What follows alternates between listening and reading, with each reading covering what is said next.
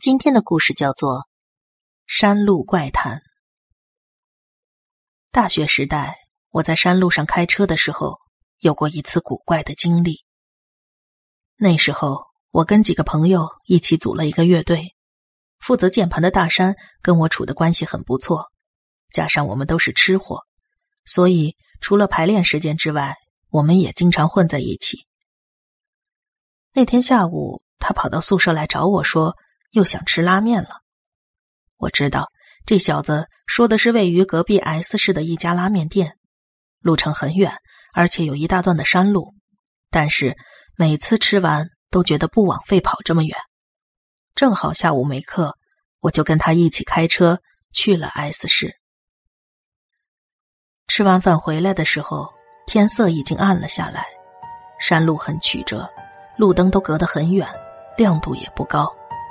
虽然在白天已经走了很多次了，但是到了晚上，仿佛变成了一条陌生的道路一样，让人感觉毛骨悚然。我提心吊胆的开着车，但是副驾驶上的大山估计刚才吃高兴了，现在就只顾着不负责任的开玩笑。哎，你知道吗？这座山有各种各样的奇怪传闻的。我心里翻了个白眼儿，装着没兴趣的样子搭了一句。什么传闻呢？他嗯了两声，就不再说下去了，一反常态的低着头，变得很沉默。这条路是双车道，但是没见对面有车通过，只有路灯稀疏的伫立在那里。我们俩无言的继续开车。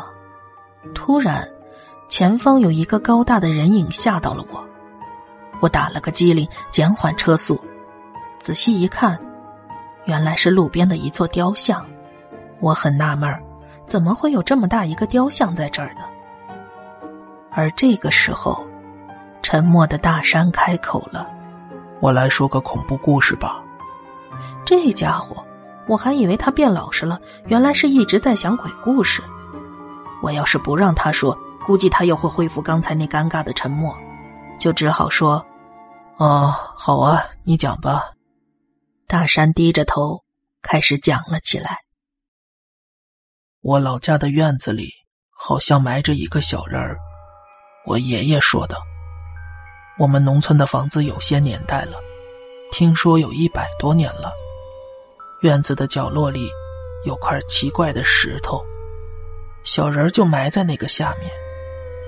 我爷爷说，那小人是在世世代代的守护着我们家。但是，小人好像特别生气，每天都得用清水洗，石头周边必须要打扫的干干净净。我爷爷奶奶也确实每天去拜那块石头。我以为这就是个故事而已。小人的事情是我小学的时候爷爷告诉我的，后来我还特地跑到医院问了我的曾爷爷。曾爷爷说，那里的确埋着个小人儿，说是他小时候他爷爷告诉他的。那真的是很遥远的故事了，我很单纯的就相信了。大山滔滔不绝的讲着，但是在这种地方讲这些故事真的很不合时宜。大山继续说：“那个小人儿，应该就是类似于泰国人养的小鬼。”或者日本人说的作父童子那种守护神吧，但是为什么要埋起来，就很奇怪了。没听说过要把这种东西埋起来呀。听大山讲到这里，突然我眼前又出现了一个人影，我来不及多想，直打方向盘。大灯照到了路边的一瞬间，我发现那不是人影，是那个雕像。我突然后背一阵发凉。这条路是不是已经走过了？不会呀，这条路根本没有岔路呀。曾爷爷在病床上把双手合十，闭着眼睛低声跟我说：“在很久以前，我们的当家把能带来福气的小童子请来了，希望能够让我们家兴旺发达。但是，不管是供奉酒还是女人，小童子还是要走。”所以，当家的就用刀把那小童四肢切开，各自埋在家里的某个地方了。我的脑袋乱作一团，眼前的路完全陌生，但是路旁还是同样的树木，我还是在那条山路上。那刚才的雕像是怎么回事？记忆中根本没有两个呀。道路像是要避开我的车灯一样扭来扭去，我只能慢慢的开。大山沉默了一小会儿，像是在回忆什么，然后仍然低着头继续说：“从那以后，我们家生意就越来越发达了，但是，好像也因为流行病而死了很多人，甚至还有孩子生下来不久就夭折了。”曾爷爷说。小童带来福报的同时，也是我家无止境的作祟神。所以，为了镇压小童的愤怒，不得不好好对待那块石头。别说了，喂，你别说了。我心里想着，你再说这些奇怪的故事，咱们就回不去了。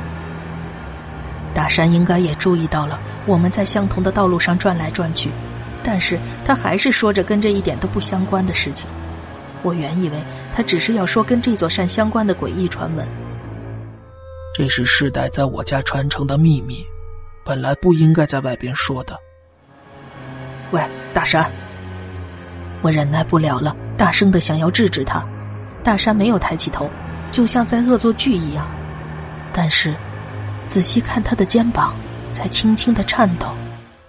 这个故事。有个奇怪的地方，曾爷爷告诉我一个咒语。大山，你怎么了？怎么还在说呀？我急了起来。所以，大山，车变得很奇怪，你没注意到吗？我觉得自己都要发狂了。所以，这时候要这么说：喂，喂，你的手在什么地方啊？你的脚在什么地方啊？往支撑柱子的地方找吧，往支撑走廊的地方找吧。喂，喂，喂！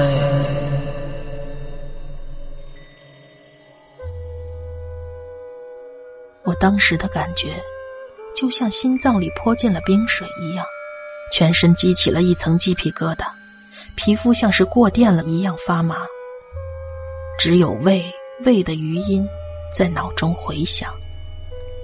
我一边低声的念着“喂喂”，一边无意识的紧紧握住了方向盘，感觉就好像看不见的雾从我脑中散去了一样。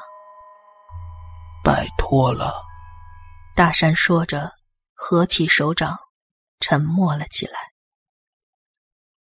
等我回过神来。已经开到熟悉的大路上了，开到我们经常吃饭的大学附近的餐厅，我俩都没有再说过话。回到学校之后，大山跟我说，在山上的时候，从副驾驶车门下的缝隙里，看到有张脸在偷看，应该就是他突然停止开玩笑那时候吧。他说，那是一张青白色的脸。从车门下像个平板一样挤了出来，毛骨悚然的笑着。他就是一边跟那张脸互相瞪着眼，一边把那个故事讲给了我。那是他的家人陷入危机的时候会使用的咒语。大山，你回家之后要好好的跟小人道谢呀。我开着玩笑，不过没想到你小子。会相信这种事情，挺意外的。